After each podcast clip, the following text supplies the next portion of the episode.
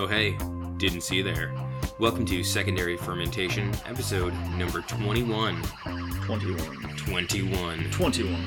You know, if we had only done seven episodes previously, we've now done three times that with this one.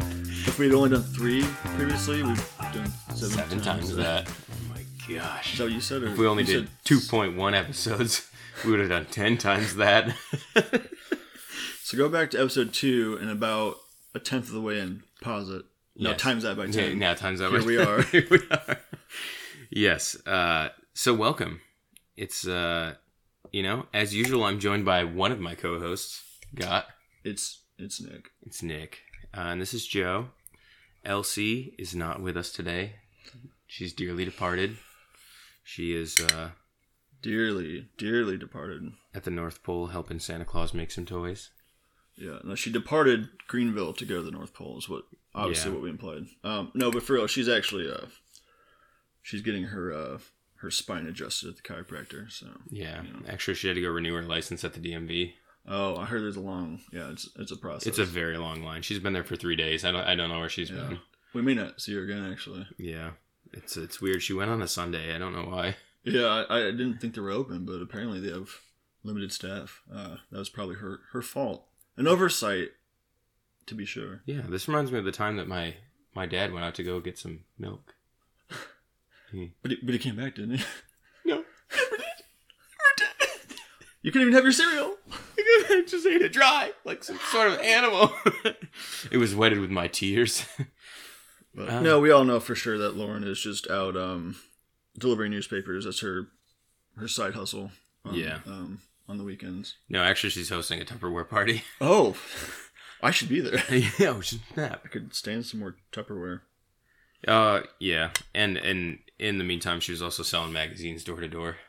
Oh, So, yeah. She really has a lot of. Uh, she wears a lot of hats when it comes to hmm her uh, her jobs. yeah.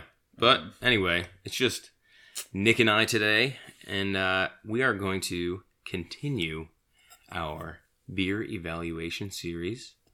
This time with flavor. But before that, Hmm. let's taste the flavor of this beer that we're about to crack. Cracking of a beer. Without further ado.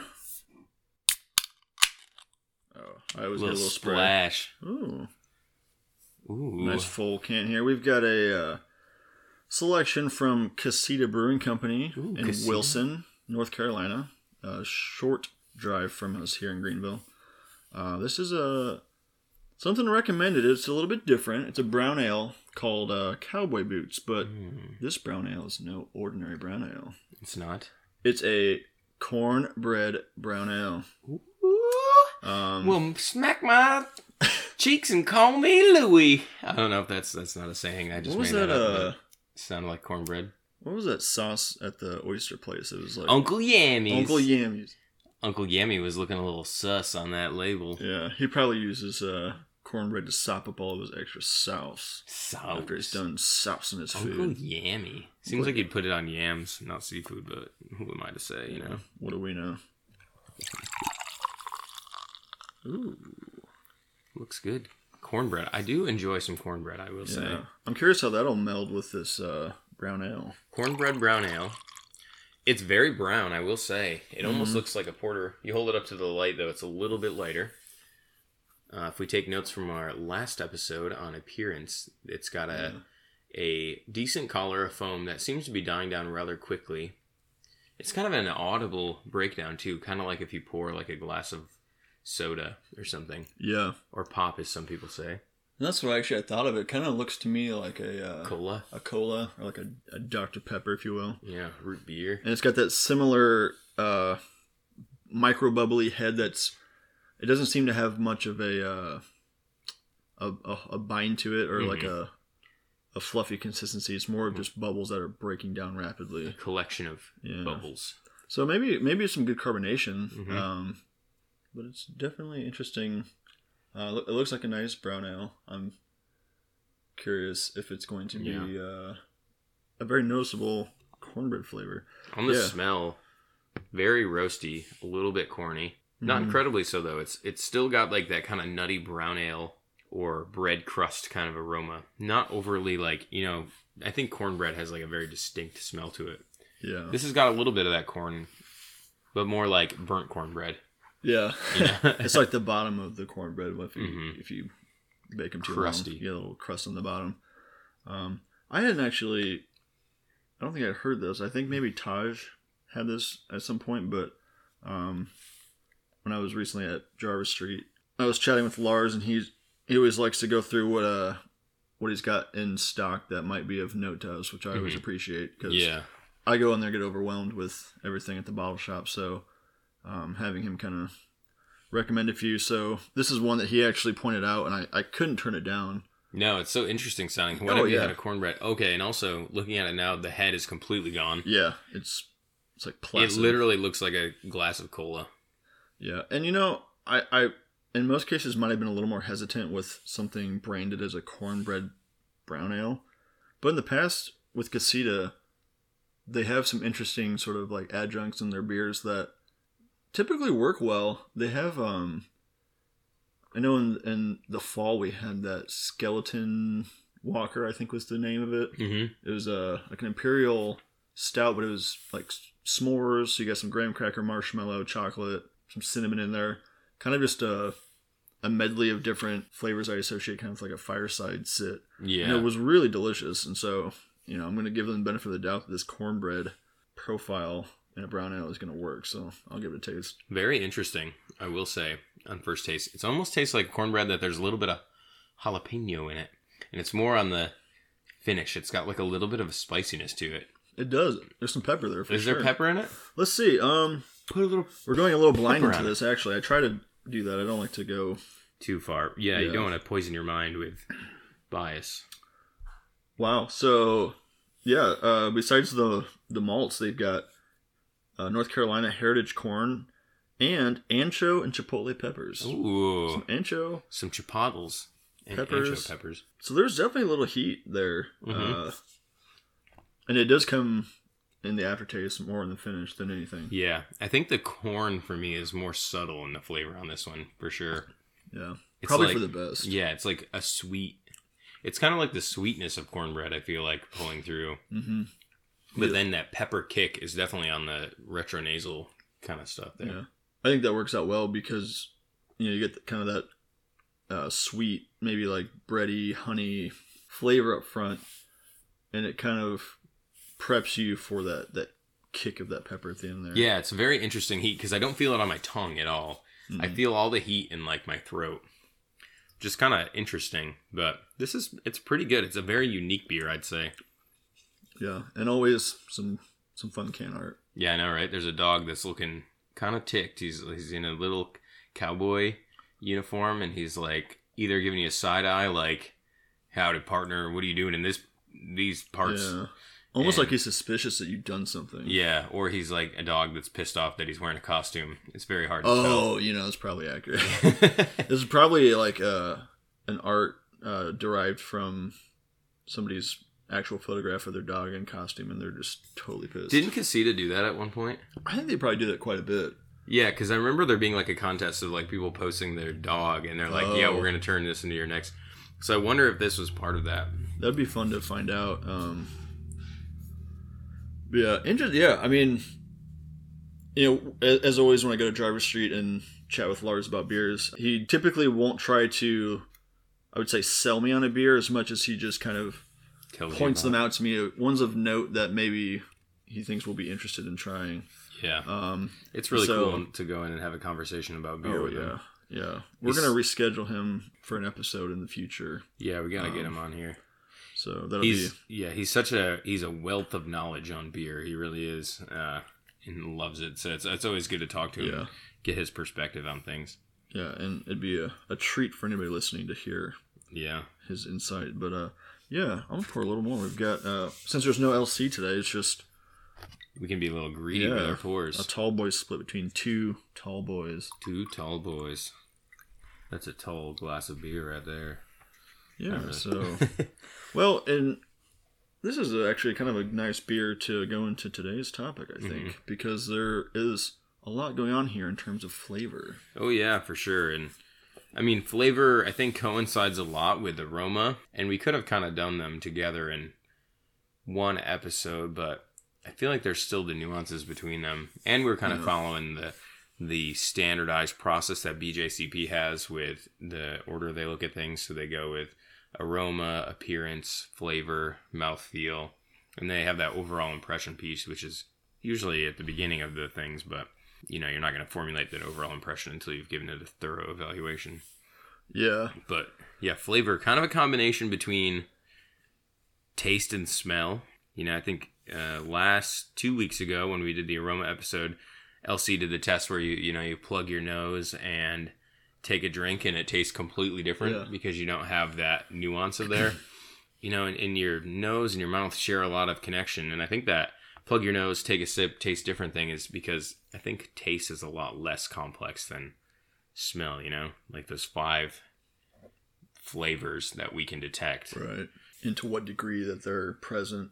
Yeah, I mean, so like this one's actually interesting because you know we noted sweetness in the flavor. It could come across from that like mm-hmm. that cornbread inspiration. Sometimes the brown ales in general, the malts, you know, will carry some some sweet tones to it. hmm But you, then you get like you know we're getting to get into the world of like roasty or like spicy from the peppers, you know, and those kind of are subcategories of you know other tastes. Like you're getting some like bitterness, but in a in a different uh, fashion than we might typically think of it.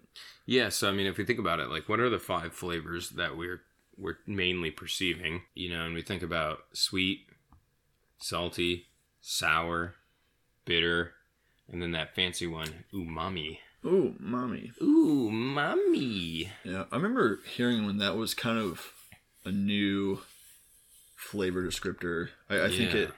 I'm not sure if they just didn't have if anything. Because that's a Japanese word, for. correct? Yeah, And it's it's really, I guess, like the thing that you would think about is like that savory flavor, right? So like, yeah, yeah. I think of like meat, like yeah yeah. MSG, right? Isn't that got a lot of Oh umami? yeah, But yeah, it's like that savory kind of flavor that actually is really desirable for a lot of things. So, you know, you think about, I don't know, a lot of cooking techniques. I feel like they try to bring out that umami. yeah. And it's interesting because um, with umami, not only is that that kind of savory flavor you kind of liken to meats and different broths and um, you know, like you said with uh, Like oils and butters and yeah. things like that. um, but also a lot of like fermented products, which Mhm. is you know beer is a product Soy of fermentation. sauce. So, and you know it's it's a it's a wide spanning term. hmm You know, because savory can mean a lot of things other than just you know.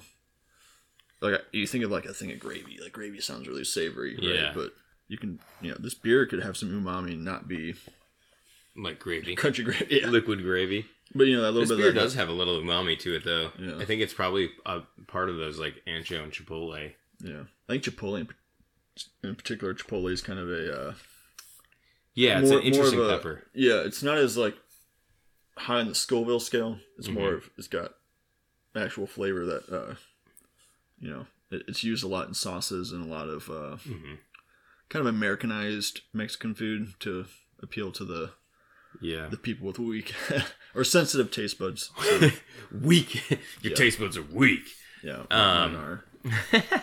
no, but uh, you know, and while we're talking about the, the different flavors that we can perceive, we might as well mention, you know, it's been kind of broadcast a lot out, and if you read anything about beer or beer tasting, they always talk about that that taste map that we learned as children, Mm, yeah, uh, and how basically it's a bunch of uh, pseudoscience and a bunch of fooey. Uh, so basically, you know, that taste map said, oh, you taste sour on this part of your tongue and you taste sweet on this part. But it's actually not true. You can taste them everywhere. There may be different concentrations in certain areas. Uh, so that's why it's important when you're doing a, a flavor evaluation is to like let the beer go over your entire tongue yeah, and decode it thoroughly so you can do that. So don't be thinking, oh, if I want to taste the sweet, I just got to put it on the tip of my tongue. Because yeah. that's not necessarily true. It's funny how yeah we get sort of these life lessons as kids, and you find out many of them later are totally without merit. Um, that one in particular, And I remember being a victim of that myself because I'd heard a lot about, uh, you know, you can get more sour flavor detection, you know, on the tip of your tongue, but not the case. It's been disproven. So Yeah, it's funny. You learn something as a kid, and you're like, "Oh yeah, that's how it is," but then it's like, "Oh wait, that was kind of made up." yeah. Well, so you know, the five basic tastes, you know, that that sort of goes right into when you're making note, you know, as far as BJCP evaluation standards, you're looking for those sort of initial flavors uh, when you're taking your, your first sip of a beer. You're noting those down. And that's going to come across from the malt used in the beer, what kind of hops are used, what kind of, you know, aroma or flavor is imparted by those. Sometimes the yeast provides some flavor character. hmm And then from there, I mean, then you're kind of going further into the process of tasting and you're going into, you know, are there some adjunct flavors here? Um, what's the balance like in this beer? Is it something I can drink well? Um, is it kind of more hop forward, more malt forward? Does it have a an aftertaste or have some kind of finish that's different or maybe a little bit alarming or, or disarming? Yeah, and you're you're pretty much going. uh, You're taking it beyond like I just taste this, and you're adding in some more of those perception based evaluation pieces. You know, like Yeah. perceived bitterness. Yes, bitterness is a singular taste, but when you're talking about perceived bitterness, it could be that it's a very bitter beer, but it's also very sweet, and they balance things out, and the mouth feels nice. So you can judge the interplay of those different flavors, you know, as a as a whole beer. So when you talk about hop, you know, this is very hop aroma forward, but it's balanced Yeah. nicely with the malt. So that way you're not just saying I taste grassy hops and I taste sweet malt. You know, you're commenting a little bit on the characteristic of how it works together. Yeah, and and, and in relation to the style of beer that you're evaluating, which we've mentioned in the previous episodes, it's you know for the BJP BJCP evaluation standards, it's all based on is this appropriate? Is this in line with this style? Because there are certain parameters that are established for um, each style of beer, hmm and you know when, when evaluating it, it might necessarily be a good beer by all standards, but you know if you're say drinking a Kolsch and it's like highly bitter, yeah. it's maybe a little bit off. yeah, it's Yeah. very extreme juicy hops. You're like, Yeah, hang on, wait, what's going on here? yeah. This has a very roasty undertone. It's like, well, it really shouldn't. Um, so maybe the style is wrong. Um, so an interesting way to sort of perceive a beer too. And I've had beer in the past where I wouldn't knock it as having a bad taste, but it's just Yeah. not what I expected. You know, some some styles in particular come to mind. That I think that kind of skirt that line, and it may just be because it's a difficult style to brew. But like some of your uh, like saisons or That was uh, farmhouse was ales, about, like yeah. they're they can be kind of all over the place anyway. Um, so you don't always you don't always go into one of those you know farmhouse ales thinking it should be you know exactly this level of funk or fruit character hmm but it can actually go too far off in any direction that it's not really considered a farmhouse ale anymore. Um, Yeah, it's really it's tough because you know you, there's beer that you like, and then there's beer that you're evaluating for technical correctness. I guess you know correctness, say that's like good. Yeah, you could say, "Oh, hey, I really like this beer X, Y, and Z," but it doesn't meet these parameters. I think saison's a good example where there's been a lot of uh, saisons that I've gone in with certain expectations and be like, "This is what a saison is," yep. and then I've tried it, and you're like, interesting. Like this isn't bad. This is just not what I think of as a saison based off the flavor characteristics that I've Yeah. seen and read. So that's kind of where the difference comes in with the evaluation. Yeah, you have to be critical, like you said, just on the the accuracy or correctness of that beer hmm um, and how it pertains to uh, the style. Mhm. So, I mean, yeah, the like I said, you're, you're going in initially looking just for basic flavor descriptors when you're trying to describe it off the bat. You're looking for what malt flavors are present. Some some beers are not going to be very malt forward in flavor. You know, a lot of IPAs, the malt flavor is subdued, uh, but you might still pick up some, you know, some kind of like rice or cereal malt flavor in there. It might be a little bit bready underneath, maybe some sweetness. you know other ones from malt. You you know a lot of your you know ales and things that are not as hoppy. You're going to pick up some some toffee, some nut flavor, hmm biscuity toast. I mean things like that are are common. Then you get into kind of darker beers, your brown ale stouts and porters. You might get some chocolate, some coffee. I may have mentioned caramel already, but Still have that, yeah.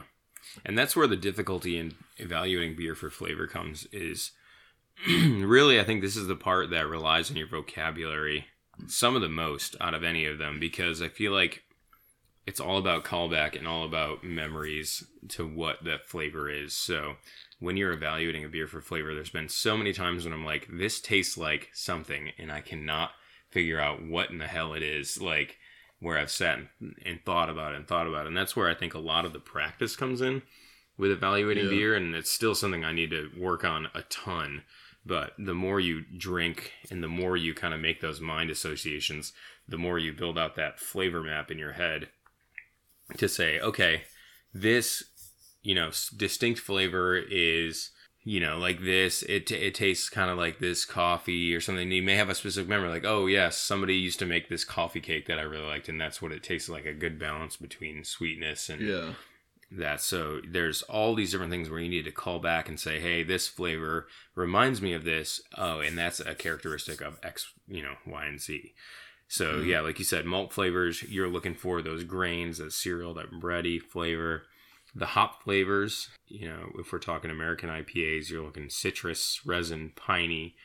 If you're doing New England things, you're going for juicy stone fruits, Ooh, yeah, maybe berries, and then if you're going more traditional like uh, lagers or German styles, maybe some floral, spicy, herbal, earthy hop flavors, and that's where you can say, you know, I have this. This kind of reminds me of this herbal tea that I had, or you know, this reminds me of pine trees. Yeah. Like, yeah. yeah, pine tree, uh, uh, juniper, some uh, yeah, earthy floral type. This of, is like peaches, or you know, something Yeah. like that, or even you know, tropical fruit coming through. Yeah, and in doing so, it's you know you kind of have to at first be without any shame because you may not not necessarily get it right. Like you said, we, it's easy to struggle with like finding that right descriptor in your head. You know, you're, you're kind of you're trying to associate it with a memory, and that's really what tasting comes down to. Is just you know formulating memories, uh, bringing them forward, and saying, "Hey, this beer reminds me of X, Y, Z. Z." hmm And so over time, you, you kind of get in the habit of, or if you're doing it more often, you're kind of practicing that. You're being aware of uh, forming. You become intentional about it. Yeah. And there is, I mean, there's really a ton of descriptors you can use, and that's what makes it almost more difficult because, That's not just Yeah. a set parameter.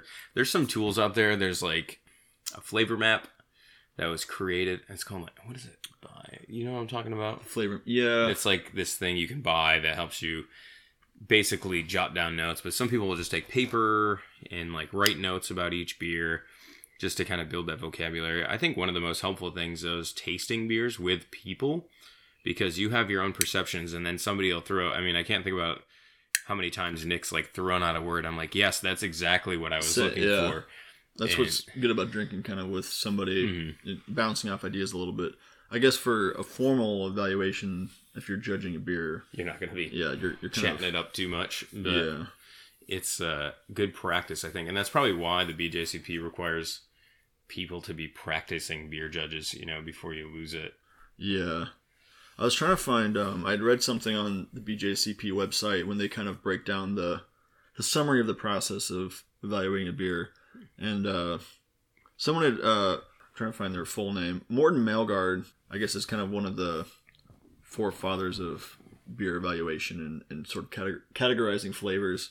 So he had this system which he you know published everything back in the 90s where there was sort of six general categories. Uh, he had fullness, mouthfeel, bitter, salt, sweet, and sour. And it consisted entirely of like only 14 different flavor descriptors, Mm. which is interesting because I, like I said, we, we end up going through, I can't tell you how many different uh, descriptors now. And I think it's, we've gotten to a point where, you know, it's a little more common to, to go through more than just, uh, you know, sort of a, a larger umbrella. It's, it's, we're able to get kind of more detailed and descriptive. Yeah. Um, and especially as, as styles evolve, Um, I mean, BJCP they update the style guidelines every so often. Is anytime there's any potentially new style or any kind of update to style guidelines or um, standards, hmm things change. So, um, but you know, it's a lot of the same stuff. You know, you start you're still gonna get fruity. You're gonna get like floral, astringent, um, sweet. Uh, Bitter. yeah, so a lot of that it's a lot of the same stuff, but it becomes a little bit that I think that spectrum is expanded a lot. Yeah, it Um, becomes more granular as you go. yeah, There's which I like think is good. you know the overall like if you think about a malty beer like malty is kind of a subset and then you go deeper you know you're like okay we're here from malty but now we're in Bread crust. bread crust yeah and then with that you're like oh it's like burnt toast you know? Yeah. so like really it gets deeper and deeper as your evaluation You're- goes along so you can drilling down. yeah y- that's and that's the thing you're saying okay this is where it's at and you try to drill down until you come up with a specific set of flavors Which is yeah, I think like you were talking about um you know, drinking an IPA for example and you're like, Oh, I know this has some kind of some kind of tropical fruit. So I know it's a fruit, it's tropical fruit. Now from there it's like which you know, tropical is it fruit? is it kind of like more of a melon type fruit? Is it more like a pineapple, something a little more Mhm. juicy? Is it you know, is it coconut? I mean, you kind of start to just narrow it down until you pinpoint it. And it still can be hard, and that's when it's always nice to kind of bounce off Oh, an yeah. idea with somebody. And that's when you see like people with their prep courses for like Cicerone exams and stuff. They'll Mhm. kind of. I feel like one of the more famous things they'll do is the jelly bean test, where like Oh, blindfold them and just hand hand them a jelly bean and just say what flavor is this, and that's surprisingly way harder than you would think because Yeah. you know you think okay yeah I got this green jelly bean yeah okay it's green apple or something, but if you don't have your sight to to say that. It's much more difficult, and I think that's sometimes where we struggle with the LC pick of the week Yeah. for figuring out what we're tasting because we're like this is kind of what it is and i like you know how many times has lauren been like oh it's a specific thing and we're like yeah i can see there's a specific thing and then Yeah. like oh it's honey or this and we're like oh dang you yeah. know You just come up short on it. And it's interesting because you think by being deprived of one of your senses that the other ones would heighten a little bit. And and generally that does that does come to fruition, but with beer tasting it's kind of it's a little bit harder to i feel like it's always my hearing that Yeah. increases not my uh I can hear the carbonation. yeah yeah i can hear those those pores sound extra crisp when i'm when i'm uh, closing my eyes but Um, Yeah. You know, we talked a little bit about the, you know, fermentation characteristics. We're talking yeast flavors. We covered this a little bit with the the aroma evaluation piece, but usually with yeast derived flavors, if you're thinking about Belgian beer, you're on the right track, you know. We're talking about fruity as in estery kind of uh, flavors. So bananas, apples, pears, and then you can get into the phenolic compounds like um, clove, spice, like cinnamony kind of vibes. not like these ancho chili. yeah, not like not like the, the Chipotle and ancho chilies in this cornbread. Uh, but then also yeast provides the alcohol, which has its own layer of Mhm. flavor and, and manipulation. So that warming kind of sensation, which is not really a flavor per se, but there's also that al- alcoholic sweetness yeah. uh, and that bite that comes with alcohol as well. Yeah, because you think of like you know bitter or astringent, you know those kind of are the larger you know larger categories of flavor descriptors, and Mhm. it's you know a, a byproduct of the the yeast acting on the uh, in the fermentation process, getting that um, that breakdown and creating that alcohol, and it's gonna it's gonna put off a little bit of flavor. Whether or not you can detect it is you know dependent on style again. So that's something to look out for. Is if a beer is maybe particularly high on like a sweet alcohol flavor when it really shouldn't be, that would be a Mm-hmm. like a detrimental part. And it might not taste bad, but again, if you're evaluating it based on standards, you got to look out for things like that and be Yeah. aware of whether or not that's supposed to be um, commonly found. Mm-hmm. And fruity, I mean, fruity too is a you know you usually think about okay, fruity yeast characteristic. You're like okay, yeah, this uh, banana tasting hefeweizen, you know, is Yeah. really fruity, but it's also that that's the main difference between ales and lagers, right? Is you use the ales use the ale yeast or the top fermenting yeast, which is higher temperatures, and they create more esters and more you know fruity flavors, and then you have lager yeast, which is colder fermenting, the bottom fermenting yeast, and you get cleaner, more crisp flavors that don't really have that. So it's even within that concept, you know, it's all it's very nuanced. Like, what's the the degree to which it imparts that those flavors? So, but fermentation also can provide different tastes, such as off flavors if things Ooh, don't yeah. go so right. So if you have an fermentation. infection, you know, you could have sour, you could have cheesy flavors, Oh, uh, yeah. which are not great. And experience, I feel like the first beer that I kind of pinpoint cheesy was last night. Actually, it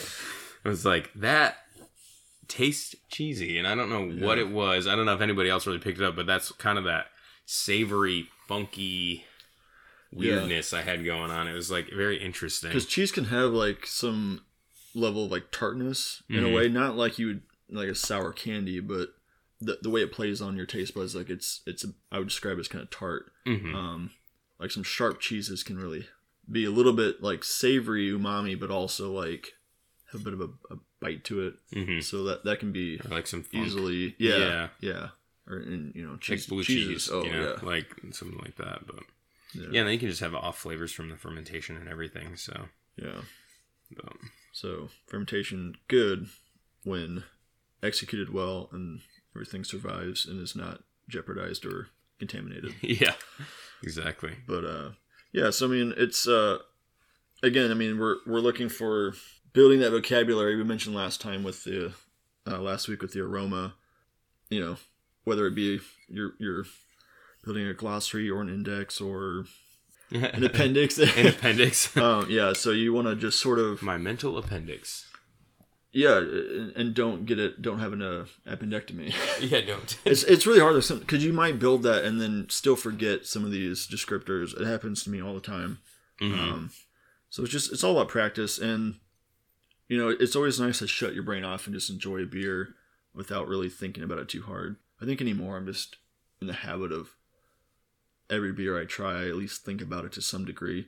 But really, you know, evaluating a beer, you know, if you're like you know, if we're certified to, yeah. to judge a beer, like you want to be on point. yeah, so having the right arsenal of descriptors in your vocabulary is important. Um, you know, well, I think listening to other people describe beers, going on YouTube, um, watching people uh, taste beers and just and uh, and judge them or, or taste them is really monumental to help uh, expand your vocabulary Mhm. because there's descriptors you might not think of, and it's always hard to you know without tasting the beer yourself, you're just hearing somebody respond to a beer that you're you're blindly hearing about, but just hearing those those words and, and knowing, hey, they're drinking a a brown ale, hmm or uh, in this case, like which is a brown ale. We, we said, oh, it, you know, it's got some uh, some like bitter, spicy aftertaste. It's got uh, you know, kind of a sweet, corny, honey uh, malt flavor. So then you're looking for those in your own tasting. Mhm. Um, you're not obviously just pulling them out of thin air. They have to be present, but just hearing how other people describe beer, I think it just it's the same way with like writing and reading. The more you read of other people's work, you become a better writer. Yeah, you pick up little ideas and, Yeah. and tips and things that stick with you. Yeah, it's really, I mean, building that vocabulary is probably the toughest part, Yeah. and building the word associations with the beer. But also, there's a little bit of technique with tasting, right? You know, yeah. There's a science to it in a way. you don't want to just you know turn the can upside down and chug it all in one go. You might not get a great review or Yeah. a great great uh, sense of it from that. But so usually you know you're tasting it after you've kind of looked at it, you've smelled it, you've gotten an idea where you want to go, and then you usually take you know some smaller sips. Nothing too crazy. You're not Ugh. trying to chug it down. Uh, but then you kind of want to let it sit in your mouth for a minute Mm. and that's like warming it up but it's also coating your tongue with it to make sure that it's Yeah. getting full contact with all of those little taste buds that you got hanging out in there Yeah, like you said earlier, just uh, not letting it only graze certain parts of your tongue, thinking that you're gonna heighten certain major flavors by isolating taste buds. You want to get it all over, hmm and um, it doesn't take much really. I mean, no you think you you might need a big swig, um, and there's nothing wrong with that. I've heard certain uh, beer cicerones or uh, beer judges that have talked about you know starting initially with some small sips, you know taking uh, enough just to coat everything in your mouth, swallowing that, Um, you know, letting it come through your nose a little bit, not the beer, but breathing out of your nose. Yeah, Breathe the nose. Ideally, the don't have out of your beer nose. snorted out. That's probably uncomfortable. but if you you know exhale, you get that uh, retronasal olfaction that'll help help you pick up some some initial flavors. But I mean, there's nothing wrong with uh, you know after a while say, hey, I'm gonna take a big swig of this and see if it if it adds anything to my palate, what I'm picking up. Mhm. Because as somebody, uh, I'm, I'm trying to recall the video I saw now. I believe it was, it was uh, it might have been the founder of Cicerone actually doing a video uh, with a couple of uh, Oh yeah, I think I know you're talking about. yeah, they, they were doing sort of a live tasting, and he said, you know, when we drink beer, a lot of times we aren't taking little sips. We're taking a big swig of it because we're with friends, we're Mhm. socializing, we're just, you know, it's a hot day, we're ready for a big swig of beer. And so you can practice that in your beer tasting as well, but certainly important that, you know, when, when strictly evaluating a beer, you know, you really don't need a ton. You can just take, uh, you know, a couple, an ounce or two of beer will- be plenty to really coat everything in there. Yeah. And like I said, let it warm up, let it kind of cover everything in there in the mouth, taste buds, your teeth, gums, palate, everything. But then you know, go for a go for a big swig later. Just so no harm in that. yeah. I mean, the best thing about tasting beer is that you actually drink it. Yeah. Like tasting wine. Take a little sip, spit it out. Beer's too good to waste. No. So don't be spitting it out. but yeah, there's a little technique with that. You know, you're want to just the biggest thing is you just want to make sure you're appreciating it and not chugging it down. And then if you're trying to evaluate multiple beers, it's probably a good idea to reset your palate in between. And there's a few things you can do with that. You know, some people I've seen like, oh, you sniff your arm because like the scent of your own Mm. skin is gonna kind of reset the palate. I've heard some people, you know, sniff coffee beans to try to overwhelm everything and do a, a reset. And then some people, you know, eat crackers, you know, mild crackers, and Yeah. fully drink some water to, to rinse out some of those flavors. Uh, if you remember way back when we we did one Elsie pick of the week, and she gave us Busch Heavy, Oh yeah. and we had just poured it straight into a glass that had contained what was in the glass before? we had uh, an IPA in there. Yeah, an There's IPA. one that was particularly like floral. Mm-hmm. And it made it like very fruity Busch, and we were Yeah. so confused by that. So that just tells you if you don't rinse your mouth out Yeah. or your glass, you're gonna have some troubles with that. Because right now, this empty glass from Cowboy Boots here, I'm smelling still that roasty malt, a little bit of And even some spice. yeah. And so now, if I were to pour any other beer in this without cleaning it, um, Be tainted. yeah, exactly. And the same with your mouth. Uh, Right now, I still have a little bit of that heat still from the pepper. Yeah, so I still got some heat lingering too. before we try another beer, we'd be um, so inclined to to do some of this palate cleansing or uh, sensory reset, as you put it, with the, the yeah. smell too. So You know, and that might be a good idea because even though she's not here, She's not. She's not with us. She's um. She's out uh, pulling weeds in the backyard.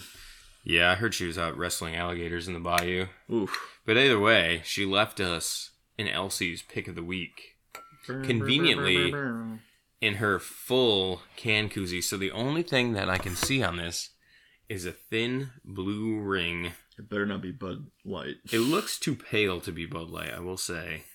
If it's Bud Light, though, that'd be ridiculous that she left us with a Bud Light. We can go rinse our glasses. Actually, I think this one's rinsed. I have a rinsed glass. Let's go ahead and crack this open.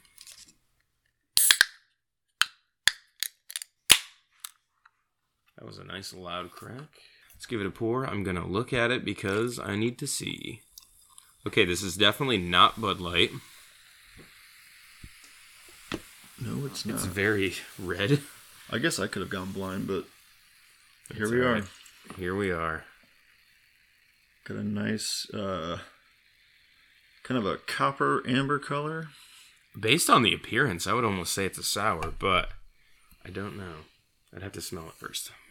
And the the bubbly head is dissipating quickly. It looks like a red cider, like doesn't it? Kind of look. It's very, Hmm. it's crystal clear. A lot of effervescence, I'll tell you. yeah. Uh, the head does dissipate rather quickly into just a thin Um, collar around the glass. I actually am seeing a little bit of uh, some particles in my Oh, you may have too. gotten the bottom of the can. so that's why. that leads me to think it's not going to be a sour. Oh, particulates. I didn't smell it yet, but it looks Hmm. You know how some sours are very red looking. Yeah, no, no. I, I think the Oh, sour actually that I had last night was kind of a red. Yeah, it's like that Um, red copper coppery. Interesting. The smell is a little estery. I don't think it's a sour anymore. I smell some fruit, some uh, yeah, some some estery flavor. Uh, it also It's kind of tough for me to get a lot of smell out of it too. yeah, it's a s- it's a sweet Oh shoot. malt character, but it's I'm not getting like bread. I'm getting more of like a Mm. caramel or like Now for me, maybe. yeah, for me, I'm getting a lot of banana esters, Hmm. like kind of like runts candy banana, which is weird, but also a little bit of cherry.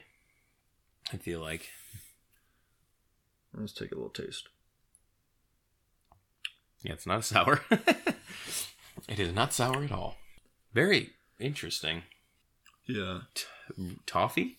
No. Bready? It's very light feeling. What in the world is it?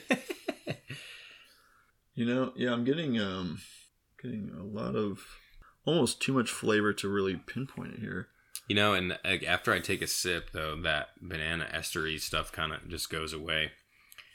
And I'm getting more, I feel like dark fruit, but it's almost like a cherry juice that's been like toned down. Like it doesn't have like the tartness of cherries and not as much sweetness, but it's got kind of that base flavor of cherry. To me, anyway. Yeah, it's almost like somebody dipped some cherries into the beer or wafted them right by Mhm. it. And the mouthfeel is kind of full. hmm Yeah, it's definitely full, and especially considering how like effervescent it was, Mhm. it's not like doesn't feel like biting carbonation or anything like that.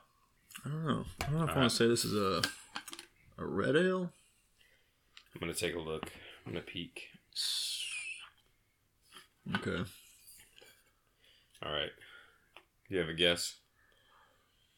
Um, it's a tough one here. We've actually had this beer before, have we? Okay. Yep. Um. not that long ago. Ooh. Is it a? Is this another like winter warmer type beer? Yeah, Okay. So that kind of malty. from last Fruit. week. Elsie's pulling out the leftovers. Oh boy. What we got? We've got Anderson Valley Winter Solstice Oh right, ale. that was one. Of, that might have been the first beer of the beer advent, or one of the first ones. Yeah, it was I think it was the first one. Yeah. It says uh, it doesn't really tell you what's in it. It just says ale with natural flavor added. Um, Gotcha. So I don't know exactly what that means, but Well, and you know, a winter, winter warmer seasonal beer. interesting. Yeah, it's got um, it kind of checks all the box boxes you have with um a little bit of ester character, some not much like spice, Spice, or like no. phenols or anything like that, but no, it's kind of like your a pretty strong like malt character. Um, yeah, it's like a multi punch, like a multi Yeah. Christmas punch. I feel like to me, it's like there's some berry, some some, fruitiness maybe in some there. cranberry. Yeah, Well, maybe a cranberry's little, a little tart though. So yeah. it's just missing the tartness. I feel like Yeah.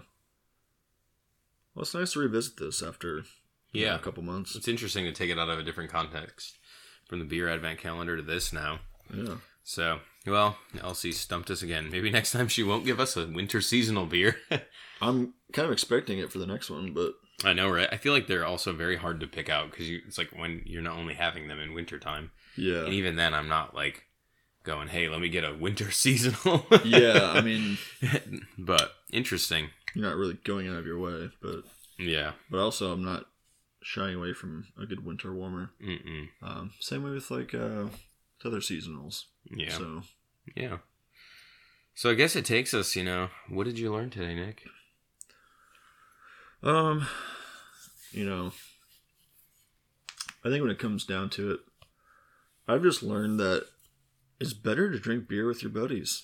You you Mm. learn so much from it. I Beer mean, with Buddies. I'm sure there's a podcast out there that's called Beer with Buddies. beer with buddies, probably.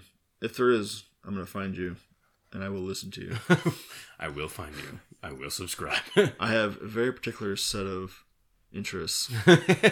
Um, yeah, no, I mean, not just because of the social aspect, but you know, the more we talk about it, it, it really just sort of solidified the idea that you can learn a lot by osmosis. You know, Osmosis Jones. osmosis learning. You're, you're learning by um, drinking with friends, listening to other beer enthusiasts talk about beer, describing it in their own terminology and their own, you know, their palate might be slightly different. So Yes, um, it's like it's a- helping you grow your own vocabulary. hmm It's like a group of philosophers meeting and discussing the finer things in life. That's what Socrates was really doing. Yes, he was. He was like maybe maybe a hmm. nice mead. this mead, this mead. Uh, yeah, probably not, but Wait, which was it Plato that it was forced to drink poison to like his execution or whatever? Was it Socrates? I have no idea. One of them great was question. forced to die um, By drinking poison, forced to um, drink poison. Well, it was um they were like sentenced to death for like essentially because they were so uh like vocal with their beliefs and they were contradictory. And so the the means of like execution was it was it was Socrates um but gosh, what did he uh well, he was accused of uh oh, it was like they were the people of Greece were like, "You're corrupting our youth right now with your Oh, geez. controversial philosophy. Like you need to like just Chill go out, die. dude. Just go die. um, so he basically like took the punishment. Was like whatever. Like I'm standing by my beliefs, and so uh, hemlock. That's what Hemlock. it was. Can I- yeah. Ooh. But uh, he drank a cup of hemlock, and what a way to go! to free speech. You know it. It it died the same day that Socrates died. Just kidding. uh, yeah. What'd you learn, Joe? What I learned it was much less, uh, you know, introspective. I learned that when building your glossary of terms in your mind, don't get a brain appendectomy. Refer to your appendix frequently, yeah. and don't get an appendectomy. And if you go to any physician claiming you need a brain appendectomy and they agree, uh, you should walk out immediately Yes, because that is a quack. if you go to any physician and say that you have a brain appendectomy, there may be a good chance that you will be locked up in the psych ward. yeah, they call that a lobotomy. Oh yeah, Um, they give you a lobotomy. Oh gosh. Controversial, but all right. But well, yeah, well, that wraps us up. And uh, make sure you check us out, social media. Uh, say hello, give us a ring. We are East Carolina Beer on Instagram, at East Beer on Twitter. We are eastcarolinabeer.com. We're also on Facebook. And if you want to send us a good old fashioned email, eastcarolinabeer at gmail.com. Or if you want to send us beer, reach out. Oh, we'll tell you how to get it to us, and we will be glad to perform an evaluation on it using the newfound techniques that we discussed today. And Lauren won't be invited because she wasn't here. Yep, exactly. She was too busy harvesting ostrich eggs. Yeah, she next time when she's done um, um, crocheting her uh, mother quilt, she'll be back. For Yeah. But for now, just us. just us. Cheers. Cheers.